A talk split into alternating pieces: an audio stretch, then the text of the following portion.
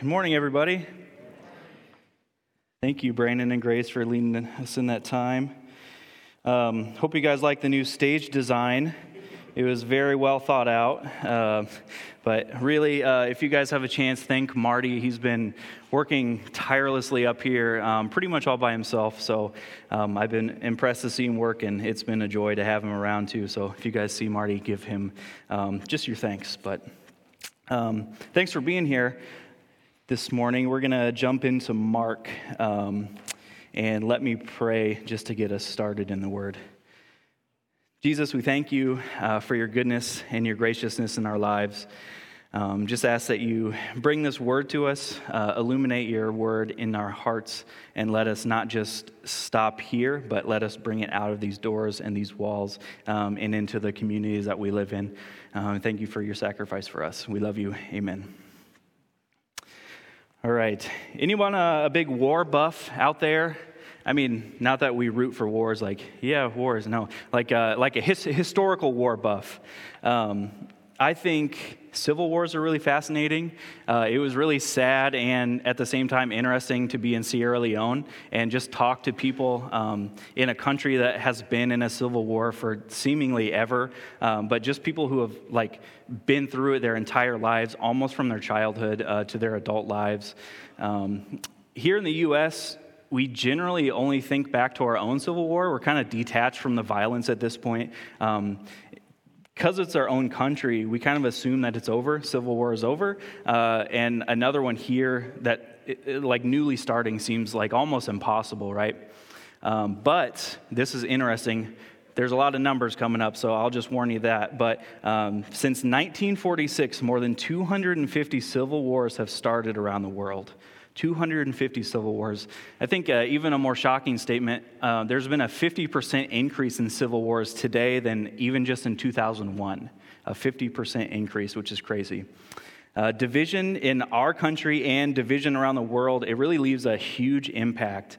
Literally creates bloodshed. It leaves kids without moms and dads. It completely corrupts countries for sometimes hundreds of years where they find it really hard to recover. And researchers have came up with three main things that start a civil war. The first is greed. So there's something to go get. There's money to go get or some kind of reward.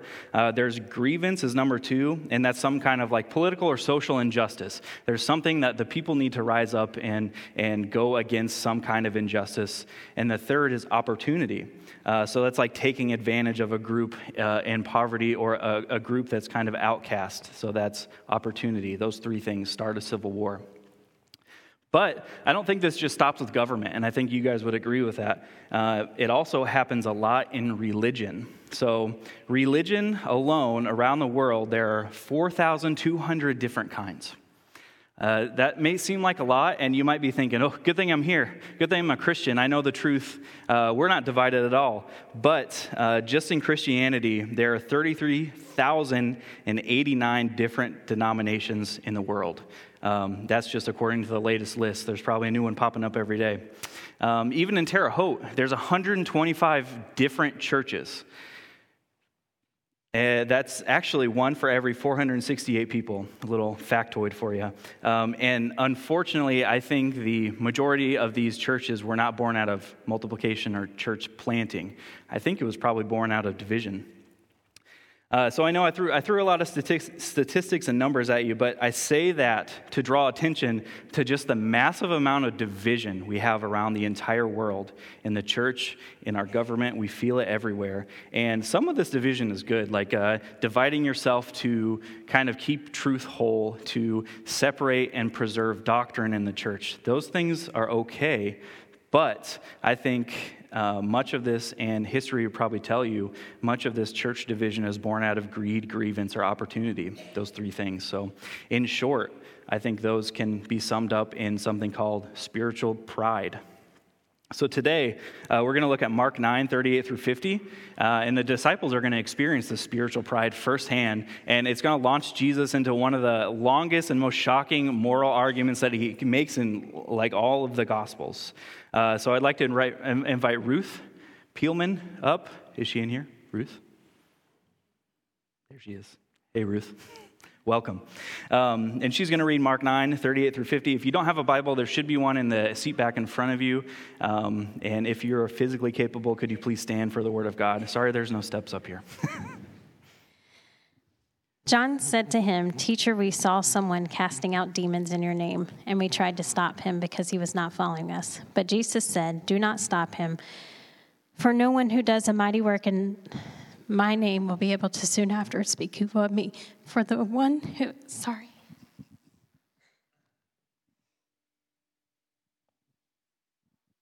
You're fine.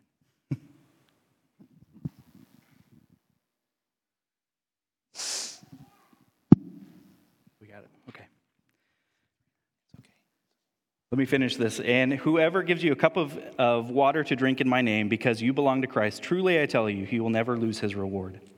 But whoever causes one of these little ones who believe in me to fall away, it would be better for him if a heavy millstone were hung around his neck and he were thrown into the sea. And if your hand causes you to fall away, cut it off. It is better for you to enter life maimed than to have two hands and go to hell, the unquenchable fire. And if your foot causes you to fall away, cut it off. It's better for you to enter life lame than to have 2 feet and be thrown into hell. And if your eye causes you to fall away, gouge it out.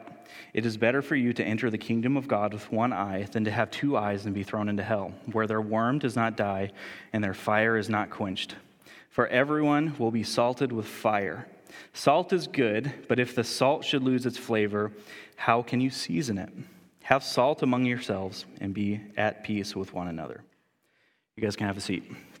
You can thank Brett for giving me the longest passage we've ever done, also in Mark. So let's recap kind of what has happened in the book of Mark so far, kind of recently that we've been talking about. So Jesus took James and Peter and John, took them up a mountain. They saw Jesus transfigure into this radiant being, something that no one had ever seen before. And then 2 dead guys show up, Moses and Elijah. They have a quick meeting with Jesus. Zoom wasn't a thing back then, so they had to meet on the mountain. And Peter wanted to stay. That's the thing. He wanted to build these booths or these tents for them, but Jesus instead led them back down a mountain, down the same mountain, and meeting them at the bottom of the mountain was this mob of people. And then the other 9 disciples were down there as well. They were having a whole lot of trouble casting out this demon from a little boy. Jesus shows them all up, he casts out the demon, and reminds the disciples that, hey, you completely forgot about me. You didn't pray. These things only come out through prayer, and you totally forgot about me. Then Jesus, again, for the 2nd time in the gospel, predicts his death and suffering, and the disciples are afraid to even ask him anymore. Like, what does that mean? They're terrified of that. They're terrified of the answer. And after all that, witnessing all this stuff, the disciples start arguing about who's the greatest. Like, are you serious? I usually cut these guys a little slack, but like, come on, that seems crazy. I'd imagine actually that Peter and James and John are feeling pretty darn good about themselves. They were in the inner circle, like, look, Mom, in the inner circle, right? They witness Jesus do something no one on earth had ever seen before when he transfigured, and they were, I'm sure, high and mighty about that. But John, as mentioned by name in Mark, forever in the record, forgot that Jesus had been teaching about this very problem. He'd been teaching about the religious people of the day, the Pharisees and the scribes, because John had the yeast of the Pharisees. So Mark 8:15 reads, "Then he gave them strict orders, 'Watch out, beware of the leaven of the Pharisees and the leaven of Herod.'" So John completely forgot this command from Jesus, and is just 1 chapter back. So throughout Mark, and really all of the Gospels say something about this. Jesus warns them about this leaven, or about this yeast that is inside the Pharisees and is inside Herod. So if you think about it, yeast is what makes bread grow, makes it expand. So your yeast or your leaven is what is in you. It makes you grow. It makes you expand. It's your innermost being, and it's the embodiment of who you are and kind of why you make the decisions you make. Jesus was warning against spiritual hypocrisy. That's what the Pharisees and the scribes had. They were so worried about what they were doing, they didn't consider why they were doing those things. They were so worried about following the law that they took so much pride in their own little religious group that they no longer followed the Yahweh that actually led them out of the desert. They started following themselves and their own commands. So fast forward just a little bit, and now John takes pride in being in the inner circle. So verse 38 in Mark 9, John said to him, "Teacher, we saw someone driving out demons in your name, and we tried to stop him because he wasn't following us." I like how he said tried to, because he probably didn't. But Jesus warned them, and he told them no one was the greatest, that they should be servants of all, just not very long ago. It seems like John actually did hear that, and he obeyed it. But now, instead of John saying, "I'm the greatest," John is saying, "Hey, we're the greatest. Our 12 are the greatest that there ever was. We follow Jesus. We're the best." John isn't mad also, if you notice. John's not mad about this guy driving out demons wrong. He doesn't mention anything about his character. He doesn't mention anything about him blaspheming or using God's name in vain. He's mad that he wasn't following us. That's what he keeps saying. He wasn't following us. So this is how Jesus responds, verse 39 through 40. "Don't stop him," said Jesus, "because there is no one who will perform a miracle in my name who can soon afterwards speak evil of me. For whoever is not against us is for us." So Jesus doesn't focus on the act of what the guy's doing. He doesn't talk about the exorcist driving out this demon. He doesn't give the disciples a lesson about, hey, this is how you should drive out demons. This is the right way. What does he do? He taught the disciples a lesson about your spiritual pride. By the way, it's interesting because the disciples just struggled with casting out a demon from the boy, and they see this guy not in their group do it with ease. So what I can conclude from this is Jesus rarely cares about the action that you're doing, but he always cares, throughout the Gospels, he always cares about the motivation behind what you do. So Matthew 7, 22 through 23, this is what it says. "On that day, many will say to me, 'Lord, Lord, didn't we prophesy in your name and drive out demons in your name and do many miracles in your name?' Then I will announce to him," being Jesus, "'I never knew you. Depart from me, you lawbreakers.'" So Jesus doesn't care about what you're doing. He cares about why you're doing and if you're doing it in his name. So John was so concerned that this man wasn't a part of their little misfit tribe of disciples that they attempted to stop him completely. And this is spiritual pride. And the big problem with spiritual pride is that we can easily hold other believers back. So easily, almost without even trying. Now, Jesus isn't saying here that there's no room for correction and rebuke. That would be completely opposite to what he teaches. That would be opposite to what Scripture teaches. There's always room for correction and rebuke if you do it based in the Scripture. But if you skip down to verse 42, it says, "But whoever causes one of these little ones who believe in me to fall away, it would be better for him if a heavy millstone were hung around his neck and he were thrown into the sea." So little ones here, I don't think it's not referring to children specifically. It kind of seems like that at first, but it definitely includes them. I think what Jesus is emphasizing here is new believers, learning believers, people who are new in their faith, they're upcoming in their faith, and they're really, really excited about following Jesus. So from the context, Jesus is actually, when he says little ones, he's referring to the guy driving out demons. He's a little one. He's learning. He's a new believer. And this man wasn't in the inner circle when John was. So John stopped him, and it probably caused him to reconsider his faith altogether. It caused him to reconsider his life because John was a follower of Jesus, and he came to stop him. He probably really derailed what he was trying to do. And Jesus has real reservation about this behavior, and he even goes so far as to say that death is a better alternative than stopping that little one. Death by drowning is a better alternative. So God looks down, we can clearly see, God looks down on people thwarting other believers, but we do it so often in the name of righteousness.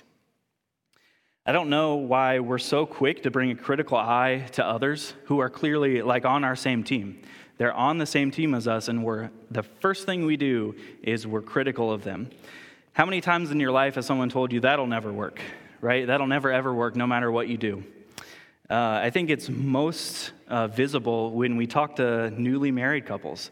We say, "Well, just wait till the honeymoon phase is over. Then you'll be miserable, right? Wait until you have kids. Wait until you have 3 kids like me. Then you'll be miserable and hate life, just like I do."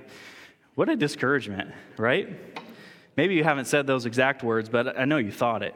So why is our first instinct to root for failure and so we can just feel better about ourselves?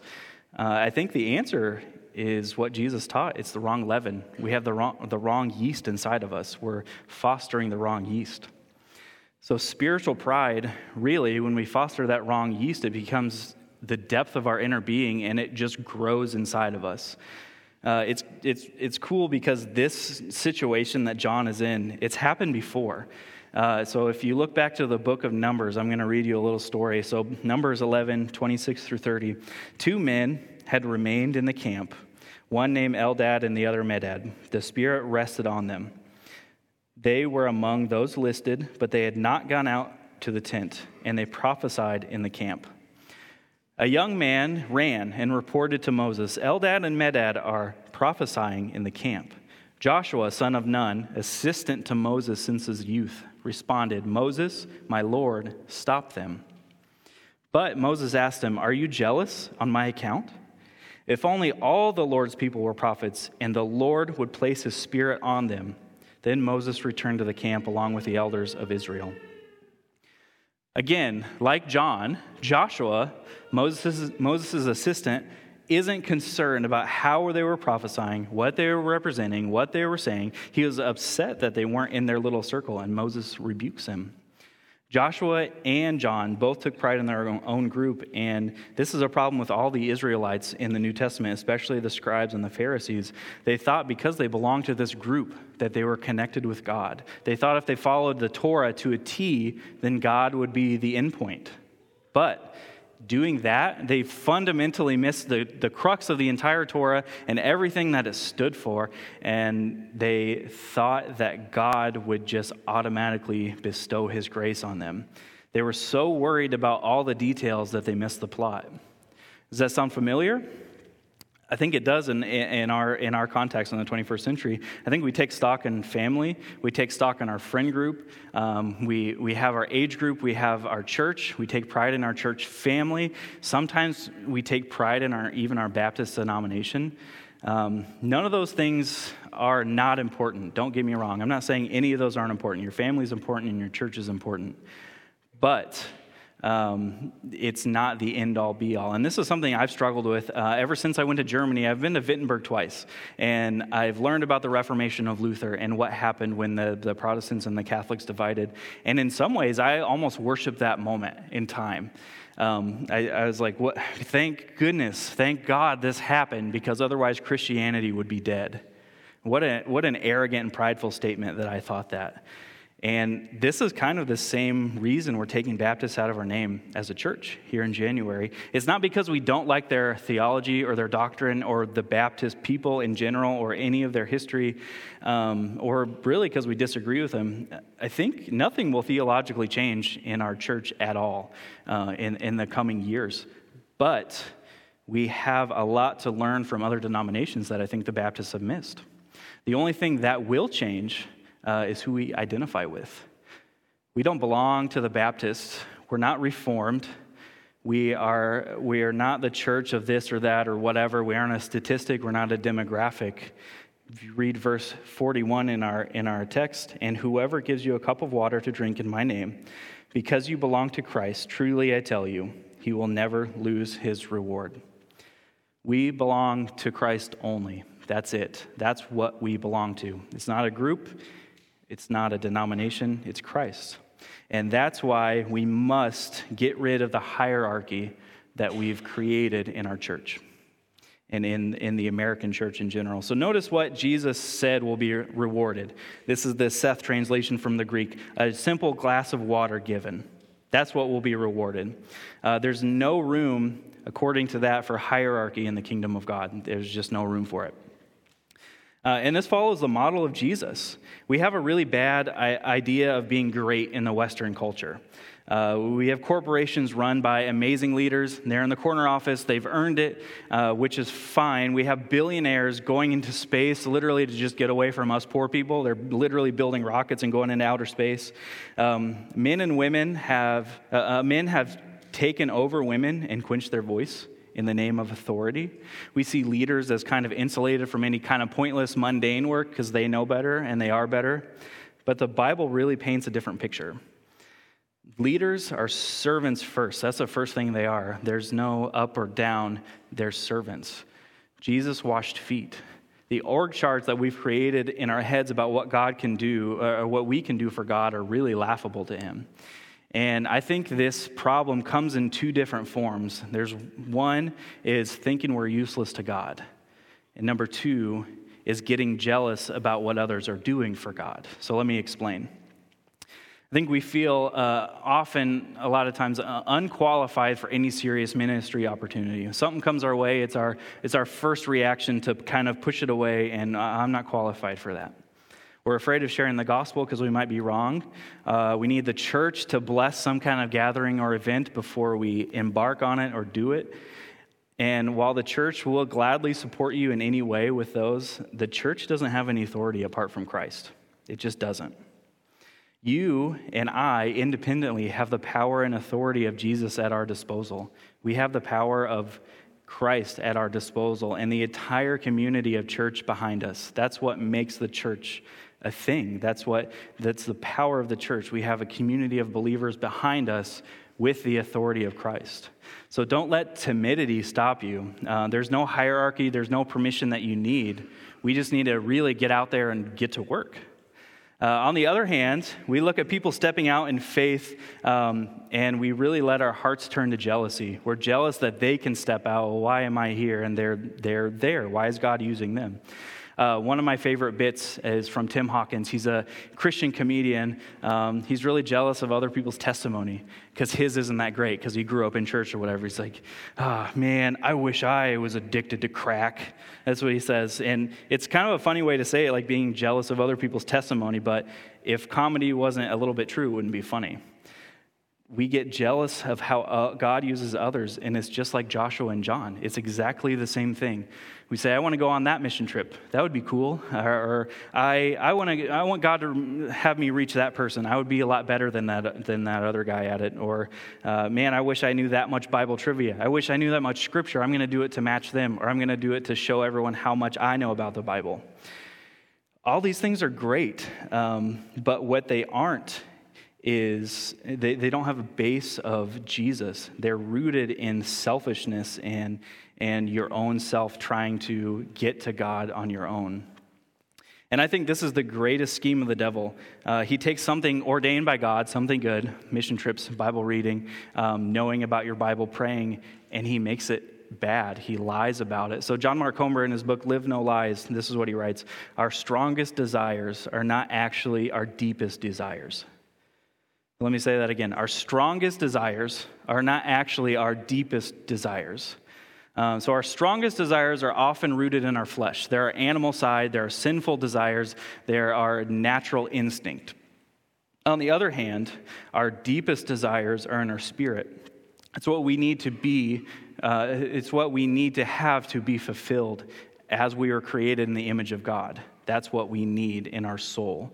So if we're not careful, our strongest desire becomes spiritual pride and jealousy, which if you don't contain it, Jesus says will hold back other disciples. It will hold back little ones. Our deepest desire, on the other hand, which should be our strongest desire, is holy communion with Jesus. That's our deepest. That's what we need in our spirit. So that's why we have to let go, and we need to realize that we are the little ones. We are little ones, all of us in this room.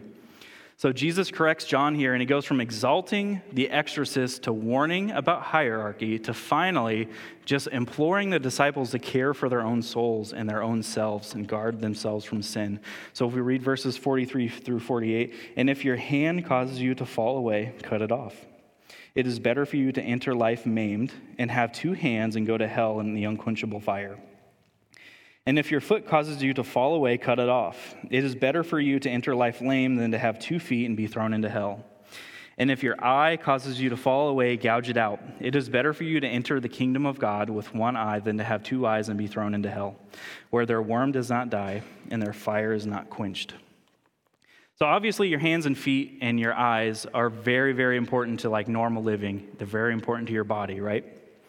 But Jesus says, if the devil grabs your arm, it's better to cut it off than have him drag you to hell. The devil's lies just constantly get easier and easier to accept. If you use your hand to move away from God, that's one step closer to the devil and his schemes. Pretty soon, the devil will just take your entire arm. So he starts with the hand, he goes to your arm, he'll go to the torso. It gets so hard to give up things when you let the devil infect your entire body. It's so hard to get rid of those things rather than first just cutting off your hand. So one rabbit hole I'll quickly go down this morning is the inseparable nature of body, soul, heart, and mind. So in American Christianity, we think that our bodies are just kind of vehicles for our soul. They're broken, which is partially true, but eventually when we die, God will suck out our spirit. He'll shoot it off into heaven, and that'll be that. And maybe that's how I'll do it. I don't know. I'm not him. But I think it's clear from this scripture that our physical bodies can't be detached from our souls. The flesh, when the biblical writers say flesh, it's not literally the meat on our bones. The flesh is just like the world. It's anything God did not create. It's sin, in short. So God created us in his image, including his physical body. Dallas Willard puts it this way, which I love. It can't be any other way. If salvation is to affect our lives, it can only do so by affecting our bodies. If we are to participate in the reign of God, it can only be by our actions. And our actions are physical. We live only in the processes of our body. To withhold our bodies from religion is to exclude religion from our lives. Our life is a bodily life, even though that life is one that can be fulfilled solely in the union with God. So our physical bodies are extremely important, although they are infected by sin. So God didn't mess up when he made our human bodies. Otherwise, Jesus, the man, would not have been perfect. But this entire metaphor leads into our own walk with Jesus, and it doesn't only affect your own life, it affects other disciples as well. It affects the little ones. It's impossible to live in a vacuum without any repercussions to anyone else. What you do will affect other people. And our spiritual pride would say we're the best person to serve Jesus, but we have to see ourselves as little ones first. We all believe we would give our lives for Jesus. I think we would all agree in this room. When push comes to shove, gun to my head, of course, I will never deny Jesus ever with my life. And that's what Peter thought too. So in our daily lives, we can't even give up the simplest things. So we say we would give our lives to Jesus, but we don't show it in our daily lives. So we have our money that we won't give up. We have our time that we won't give up. Our schedule, our kids, our hobbies, even addictions. We cling to them so tightly that God literally has to pry them from our cold, dead hands. And we must learn how to let go, or else Jesus will really never use us in the capacity that he created us for. So verse 48 here, where their worm does not die and their fire is not quenched. This is kind of a confusing verse to pull. It's the last verse in Isaiah 66:24. Mark is quoting that from Isaiah 66. It's the last verse in the book of Isaiah. It's an allusion to the faithful Yahweh followers, so the Israelites, who are walking past all the people that have rebelled against God. They're all dead, and they're laying on the ground, and they're being eaten by worms on the inside, and they're being burned by fire on the outside, internal and external torment. So the idea is that there are so many bodies, there are so many people that have rebelled against God that the worms will never be able to consume all the bodies. Kind of gross, but thus their worm will never die. So this is the easy route in life. It's easy to do that. It says, Jesus says, narrow is the gate that leads to eternity. But although that's the easy route in life, it's a terrible path in eternity if you look at it in the scope of eternity. So following Jesus really does demand, it doesn't just suggest it, it demands a cutting off of spiritual pride and anything that connects us with sin, including our hands and our eyes and our feet. We have to give that up. We have to have the faith of a little one, and we need to constantly strive to be in the presence of Jesus. So the question is, how can we get rid of this pride? It's not something we just think about. It's something we have to do. It's something we have to show in our real lives and our daily lives. And I think there's two really practical things we can do. The first is just find the strength in others first. So we always use the critical eye first, but what we need to do is find the strength in others first. Let encouragement be your default. The two best people I've ever seen do this are my in-laws, Doug and Lori. They're by far the most encouraging people I've ever met, and I really don't think it's just a fluke. I think they have years of intentional sowing of good yeast and suppressing bad yeast, and it's paid off. You can see it in their lives. So before you're critical of someone else, my suggestion, and this is just off the what I'm saying, is to take 5 things they're doing right before you take 1 critical thing that they're doing wrong. I bet you can. And even if you make one of those encouragements something that they're better at than you, that is humbling. If you find something that they're better at than you, that is extremely humbling. And this practice is great because it sows peace and unity and gets rid of division within the church. So Romans 12:18 says, if possible, as far as it depends on you, live at peace with everyone. James 3:16-18 says, for where there is envy and selfish ambition, there is disorder and every evil practice. But the wisdom from above is first pure, then peace-loving, gentle, compliant, full of mercy and good fruits, unwavering, without pretense. And the fruit of righteousness is sown in peace by those who cultivate it. Peace takes intentional cultivation and sowing, just like yeast in your own heart. So the second really practical thing that we need to understand is that you are needed right where you are right now. There is no path that you need to go down before you are now qualified to do X, Y, Z. This is for everyone in the room. If you just got baptized yesterday or if you got baptized 85 years ago, Jesus is very clear. You can do something for Jesus right now. So don't feel like you don't have enough experience. Don't feel like there's someone else better. Just get out of your comfort zone and get after it.